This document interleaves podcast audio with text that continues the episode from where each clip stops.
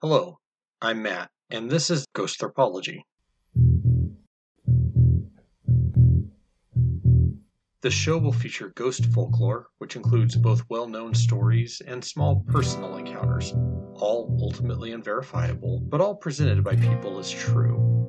I will tell you the story, after which I will discuss the elements of the story that I think are particularly interesting. While I don't know when, where, or how you were listening to this, I hope it's dark outside, as that is the best time for ghost stories. Episode 33 Haunted Lakes in the Desert. Bodies of water often attract tales of the supernatural.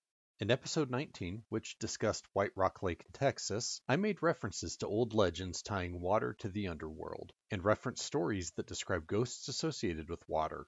Today I want to share two stories about lakes in the California portion of the Mojave Desert. One said to be haunted and also a place of some strange geologic mystery, and the other host to a strange monster, or possibly demon. I think that the first story illustrates how trends in internet use have influenced the way that tales are told, while the second is just a damn fun story, even if it is more of a monster story and more of a tall tale than a ghost story.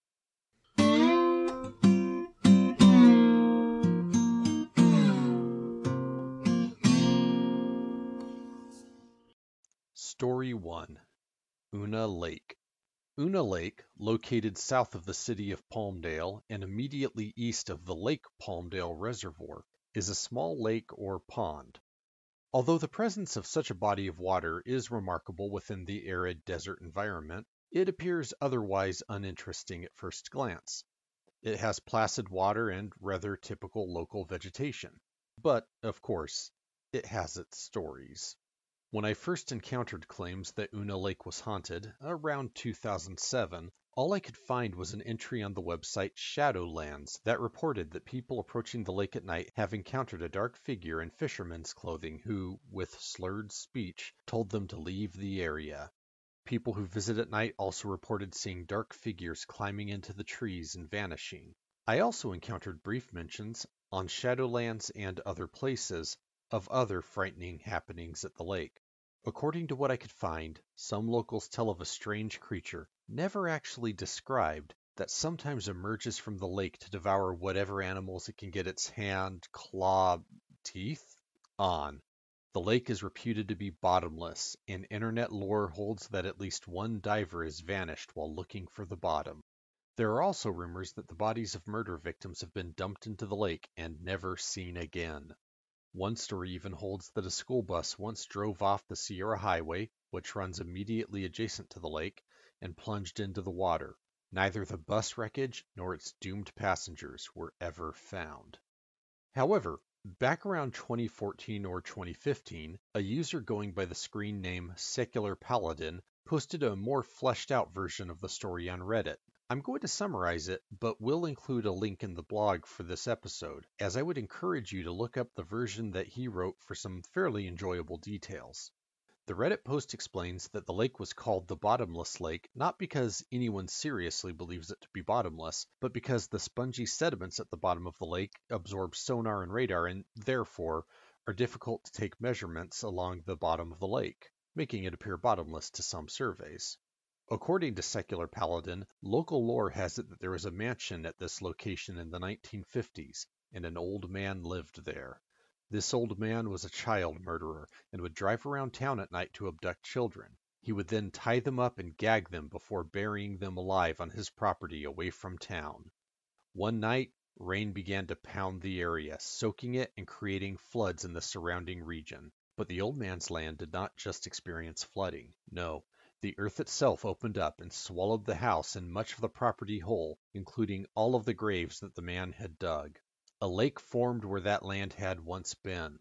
The locals will tell you not to go swimming in the lake because everyone who swims in it drowns. Maybe these drownings occur because the old man is still seeking victims, the spirits of the buried children are seeking company, or the lake itself is a portal to hell and is taking anyone who braves its waters down to their damnation. While the story by Secular Paladin is one of the better written takes on this lake's creepy history, there is more if one pokes around online. For example, Another story holds that the son of one of Palmdale's former mayors hid a corpse by putting it into a car and crashing that car into the lake, which, while creepy and unsanitary, is not supernatural. Others hold that, as per the story cited from Reddit, there are ghosts of children haunting the lake, but that these children were not the victims of the old man. Rather, they are the spirits of those who drowned trying to swim in the lake and are now attempting to sink anyone they can. It is also claimed that strange fish sometimes appear in the lake from time to time, either indicating that something is bringing in fish that should be alien to the local environment, or else that something is changing the regular fish into monstrosities. Nowadays, should you wish to enter the property, you will find it fenced off, and private security has been known to patrol this area. So this one is best viewed from afar.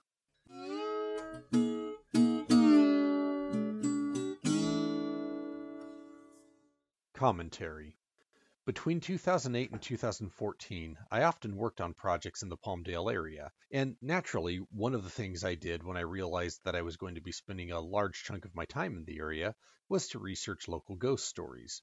I quickly came across the websites that listed Una Lake as a particular haunted hotspot. However, it was difficult to find a clear write up of the events alleged to happen at the lake. I would instead find a lot of small factoids about the haunting, short two to three sentence paragraphs, or even single sentence descriptions that appeared across a large number of websites, often with the same spelling and grammar errors, indicating that they were simply copy and pasted from one source to the other. This was, at the time, very common on websites that cataloged alleged paranormal happenings. Entries were taken from other websites verbatim, with no analysis or consideration of whether what was being said even made sense given what was clearly observable about the location in question. While there were websites that offered more in depth discussion of some of the ghost stories, these tended to be websites dedicated to specific locations or types of stories, with the short and sweet copy and paste cataloging being the norm everywhere else. One of my go-to websites for a quick rundown of hauntings at a given location was Shadowlands, which is also one of the relatively small number of pre-2010 paranormal websites that is still around and operating. This story illustrates why Shadowlands is simultaneously a wonderful and a terrible website for ghost story enthusiasts. The website contains the simple description, and I quote, Ghost of a fisherman has been reported to lash out, slurring viciously, ordering them to leave. Also tales of black figures climbing into the trees and vanishing. And again, that's a direct quote complete with the weird phrasing and grammar. As I understand it, the webmaster of Shadowlands doesn't create these descriptions, but rather posts what is sent in. On the one hand, this allows us to quickly find ghost stories for most towns in the United States, as well as a few other countries. On the other hand, the stories are often so brief, garbled, and confused that it can be difficult to do anything with them. So it goes. Because Shadowlands is so useful for locating ghost stories, entries on the site were often simply copied and pasted onto other websites. So if you go looking for Una Lake ghost stories online, you'll usually find a direct copy of the above quoted sentence. Now, back in 2008, I had to wonder if a ghost enthusiast's reliance on the internet wasn't a double edged sword allowing more access to stories, but also freezing them in often lame and inane forms rather than allowing them to grow and warp as folklore should. But when I started doing my background research for this episode, I noticed that things had changed. Facebook groups encouraged people to post stories about various locations. The Urban Legends forum on Reddit provided a place for those who wanted to tell a more fleshed out and likely more embellished version of their local ghost stories and various ghost story sites that had once simply copy and pasted material from others have vanished. The online communities created by Facebook, Reddit, and even the video sharing sites like TikTok appear to be making ghost stories into more fluid and dynamic forms of folklore, as they should be. Looking back in my old notes for the tale of Una Lake, I see that I have many comments about my disappointment at ghost stories becoming stuck in time due to it being easier to copy and paste between forums than engaging in actual storytelling. Given what I have seen more recently, I see that my disappointment was misplaced and that this type of storytelling is now thriving in current online spaces. Okay, so a bit of science and history. Una Lake is what is called a rift lake or a sag pond, and yes, there are technical differences between them, but I have been unable to find out which one best describes Una Lake. It sits on the San Andreas Fault in a depression caused by seismic activity. Nearby Lake Palmdale, nearby as in across the street, is in a similar basin where a small natural lake has been turned into a larger reservoir. In fact, the 1915 USGS topographic map for this area shows Lake Palmdale labeled as Una Lake. There is basically one lake that was split by the construction of the railroad, which then created two lakes. The eastern lake is now Una Lake. Palmdale is the larger and more western body of water. It is worth noting that in order to build the railroad, they had to put fill in the lake, that is, put dirt, rock, and rubble in in order to create the railroad grade. That had to pile up on the bottom of the lake and support the new railroad tracks. So much for the lake being bottomless. The natural lake was subject to modifications in the late 19th century when a dam was placed and a ditch dug to feed water. In the early 20th century, further modifications resulted in the adjacent Lake Palmdale becoming a reservoir fed by the California Aqueduct to provide water for farms in the region. A bit to the west, Elizabeth Lake is in a similar geologic formation and will be discussed a bit later in the episode. Interestingly, Lake Palmdale is the larger of the two parts of the body of water and is clearly more accessible. So that begs the question of why Una Lake has a reputation for hauntings, while Lake Palmdale does not. While it's impossible to say for sure, Lake Palmdale is, as I say, more accessible. There are small craft docks on the lake, roads and walking paths along its shore, and a pier from which fishing is allowed. Lake Palmdale is more familiar to people as a recreation area, and therefore more likely to be host to happy memories. By contrast, Una Lake is fenced off and foreboding. Una Lake sits by itself, separated from the larger body of water by one of the most trafficked roads in Los Angeles County, fenced off and, according to what I have read, patrolled by security guards to keep people out. Although smaller and less consequential, it looks less like a resort than Lake Palmdale and more like a facility that is being hidden away, even if the precautions are genuinely being taken for the purpose of public safety. Therefore, it seems much creepier.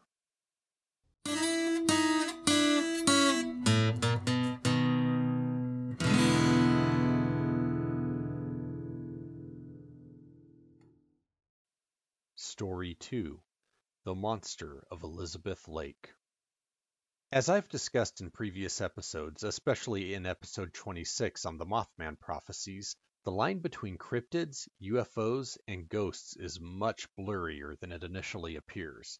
I nonetheless have no interest in turning this podcast into a cryptid or a UFO show. That said, this next story is both geographically close to Palmdale and Una Lake and is a fun story in its own right so I'm going to make one of my occasional exceptions and talk about a local monster. Elizabeth Lake is a natural lake located in the Sierra Pelona Mountains at an elevation of over 3,000 feet above sea level and is approximately 13 miles west of the Palmdale and Lancaster metro areas. It is part of a series of sag ponds created by the San Andreas Fault. Other nearby sag ponds include Munz Lake and Hughes Lake. A small town surrounds these lakes, and if the stories are to be believed, the residents may have reason to live in fear. You see, Elizabeth Lake is said to have been created by the devil himself. Mind you, the devil created it for a rather adorable reason. You see, his beloved pet needed a home. Less adorable and rather unsurprising, the devil's pet was a strange carnivorous monster. Also, as should be expected, there are those who hold that the bottom of Elizabeth Lake contains a portal to hell. The story, as typically told, is that early Spanish settlers noticed something strange in this area. As the Spanish settlers established ranches near Elizabeth Lake, they noticed whiffs of sulfur and an eerie feeling while standing near the lake. But soon, things got worse. Much worse. In the 1830s, Spanish rancher Don Pedro Carrillo experienced the loss of all of the structures on his property due to a fire. The cause of the fire was unclear and never really discovered. Then things got worse. From the depths of the lake there came a creature, a strange, strange creature. This beast was a chimerical monster with a dog's head, a giraffe's neck, bat wings, and six legs, or perhaps flippers. The creature emitted a foul stench and was said to be massive, at least fifty feet long, and it devoured both crops and livestock. His ranch in ruins, Carrillo fled and abandoned the place. Following the annexation of California by the United States and the admission of the state into the Union, settlers from the now eastern U.S. began to come into California, and some of them started ranches near Elizabeth Lake. These new ranchers made a go of it, certainly, but Elizabeth Lake did not want them. It did not want anybody there at all. As with the Spanish ranchers before them, it started small. Weird feelings, odd sulfuric smells, and the occasional weird sound.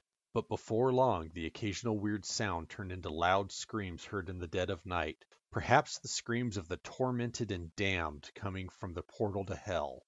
Other unnatural noises, as well as apparitions, both of which are always poorly defined in the written versions of the story that I could find, tormented these ranchers. And, of course, the creature once again reared its ugly head and devoured all that it could. The ranchers fled. The next ranchers to establish themselves near Lake Elizabeth, Don Chico Lopez and Don Chico Vasquez, experienced more of the same. But the creature seemed bolder now, appearing more often, and making nightly flights over the men's homes. Once again it began to devour livestock, and when the ranch hands shot at it, the bullets bounced right off its hide. Before long, the ranch was abandoned even by its owners. Time went on, and multiple landowners came and went all chased away either by the creature or other unnatural events at the lake until finally a Basque immigrant named Miguel Leonis arrived on the scene. Leonis was a large, physically powerful man who stood six feet and four inches tall and had, through a combination of intelligence, ruthlessness, and cunning, become one of the largest and wealthiest landowners in California. As before, strange events began in the area surrounding the lake, and it was a few months before the creature made itself known. However, it did eventually begin eating the animals that Leonis had placed on his ranch. But Leonis was the very definition of the tough guy, and he was not going to let a little inconvenience like a demon from hell get in his way. So in 1886, Leonis chose his night and waited for the beast to emerge from the lake. When it did, Leonis began shooting, but as before, the bullets bounced off of the creature's hide. So much for doing things the easy way. Leonis ran towards the creature and savagely punched it in the eye before beating it with the stock of his rifle. The creature, shocked that this mortal would dare strike it, was dumbstruck.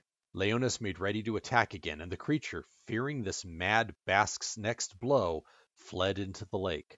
It cowered below the surface for a time, before finally deciding that it did not want to tangle with Leonis again. The creature rocketed out of the lake and took flight, in the opposite direction from Leonis's ranch. Legend holds that the creature was sighted one last time a few months later in Arizona.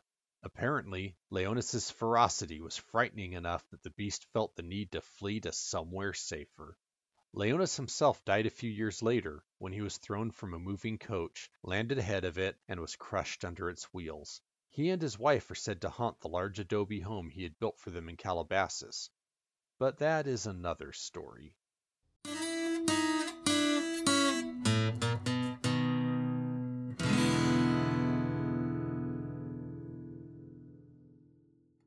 Commentary Given that the creature is said to be the pet of the devil, and therefore likely demonic, I suppose this does fit more easily in with stories of ghosts, spirits, and demons than with stories of unknown animals or aliens. It's a fine line, but this is the call that I'm making. Naturally, this is yet another case where the people who tell the tale say the Indians had stories about this creature.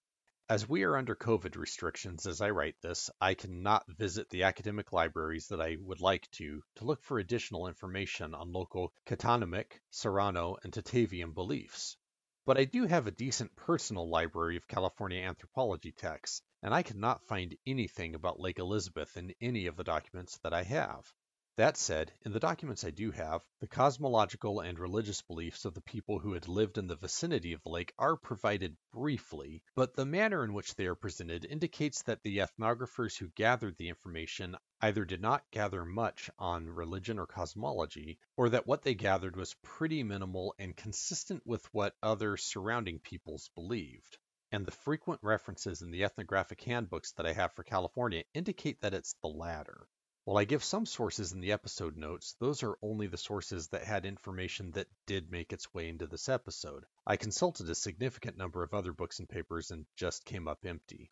In the sources where I found information on the religious beliefs of people near the vicinity of Lake Elizabeth, frequent references made to surrounding groups, suggesting that either the people of this area shared a number of religious elements with their neighbors, that post colonial movement of people resulted in a mixing of religious beliefs or traditions, or more likely, both. Either way, I could find no mention of a monster in Elizabeth Lake, though the records I have to work with present a fragmentary picture, and as such I would not rely on them. As a reliable source of water in a relatively arid region, it is likely that Elizabeth Lake figured into local folklore. But that doesn't mean that it figured in by featuring a menacing creature. In fact, as a source of water so near the desert floor, you would expect that the stories would portray it as a more inviting location. That said, while I cannot say that there is no story of a monster, demon, evil spirit, or other entity at Elizabeth Lake, there is a tendency for people to make claims that a particular spooky story is part of Native American lore as a way of giving it a false sense of legitimacy and antiquity, even in cases where it can be clearly shown not to actually be connected to Native American beliefs. So treat that element of the story with a grain of salt. Also, it is worth noting that the lake is fed through rain and goes dry during extended droughts. So, if there were a portal to hell at the bottom of the lake, it would have been visible during the spates of recent drought. Now, all that said, what of this story? I think that at its core, it's just one of many tall tales of the Old West, one built to tell the story of the meanest, toughest SOB that ever set foot in the dusty lands near the Mojave. Miguel Leonis. When you go online to look up the story, you will see many names associated with the lands around Elizabeth Lake. Some of them were real people who owned land nearby, some are fictional creations. But interestingly, though, one of the most outlandish characters in this story, Miguel Leonis, is the one whose existence is most easily verified. Miguel Leonis was a Basque man who immigrated to California and, like many other Basque immigrants in the 19th century, became a sheep herder, working for ranchers who grazed their flocks in the mountains. Leonis was frugal and saved enough money to buy ranch land from two Chumash men who owned Rancho Escorpion. He married the daughter of one of the men, a woman named Espiritu. Leonis and Espiritu came to own a very large part of the San Fernando Valley and surrounding area through a combination of shrewd business decisions, hard work, a bit of luck, and the willingness to sue anyone who owed them money but had failed to repay. The Leonises may not have been well liked, but they were respected. Miguel was a huge man. Again, he was six feet four inches tall and muscular. Between his imposing physique and his obvious business acumen, he was just the sort of larger than life figure that made for great Wild West stories. And that is where the monster comes in. I cannot confirm whether or not there were stories of a monster in the lake prior to the late 19th century, but I am skeptical. The chimerical monster, while not out of bounds for native California folklore by any means, does seem to me to be rather European. From the time of the Hellenistic Greeks through the medieval period and up through the modern day, European monsters have tended to be a blend of other creatures, and this one definitely fits that mold. It bears more than a small resemblance to the chimera, and the mix of traits from different animals more than anything else puts me in the mind of the Jersey Devil from the east coast of North America. In the mid 19th century, Anglo Americans from the eastern U.S. were pouring into California as a result of the gold rush and the availability of new farm and ranch land resulting from the annexation of California. While the native Californians were still present, they found themselves increasingly in marginalized roles as the Mexican Spanish and the Anglo American settlers jockeyed for economic and political dominance within the new state. Now, the Basques come from southern France and northern Spain, and have historically not been quite at home in either place. The Basque language is a linguistic isolate, not related to any other language, and, unlike most European languages, is not part of the Indo-European language family. It is likely an ancient language, but the Basque people have largely been engulfed by the Spanish and the French, and there is an active Basque separatist movement. In the mid 19th century, many Basque people left Europe and came to the Americas, with a large portion of them settling in California. Though European, the Basques were neither Spanish nor Anglo, and as such they were outsiders to both the conflict and cooperation between the two. They often did not speak either Spanish or English. One of the common jobs taken by Basque immigrants was shepherd, as shepherds often worked alone and the sheep don't care what language you speak. Fun side note many Basque shepherds would carve images, often but not always of a pornographic nature, into the bark of trees. When performing archaeological work in the mountains, we often come across these carvings, known as arborglyphs, and record them. But back to Leonis.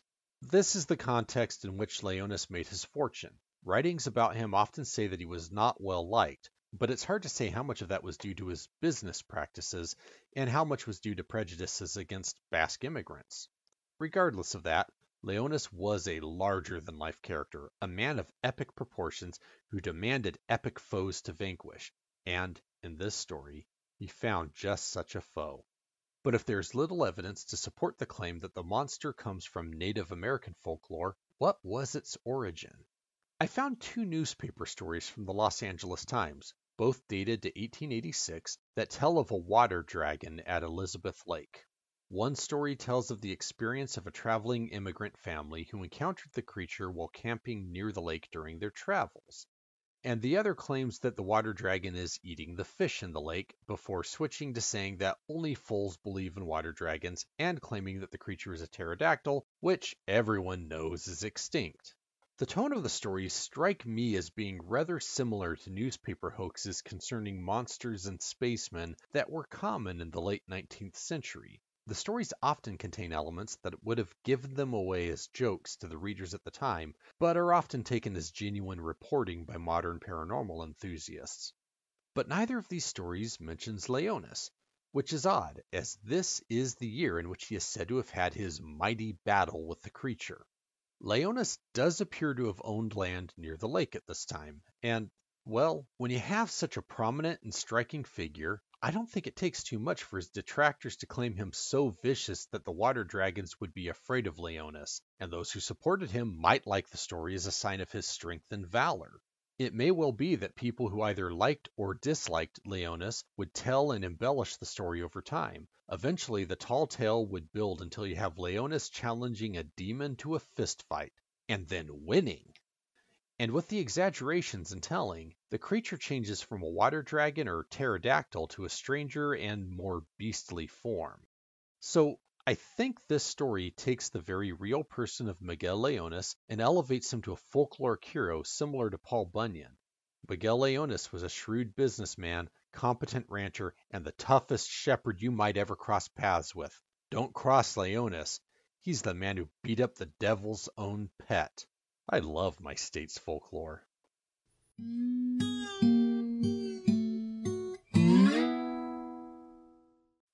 If you have a weird tale, have had a strange experience of your own, or know of a bit of local lore that should get a wider audience, please feel free to contact me at ghosthropology at gmail.com. That's G H O S T H R O P O L O G Y at gmail. You can find more at kmmamedia.com. Click on the Ghosthropology link and you can find episodes, transcripts, sources, and a link to support us through Patreon. Spooky.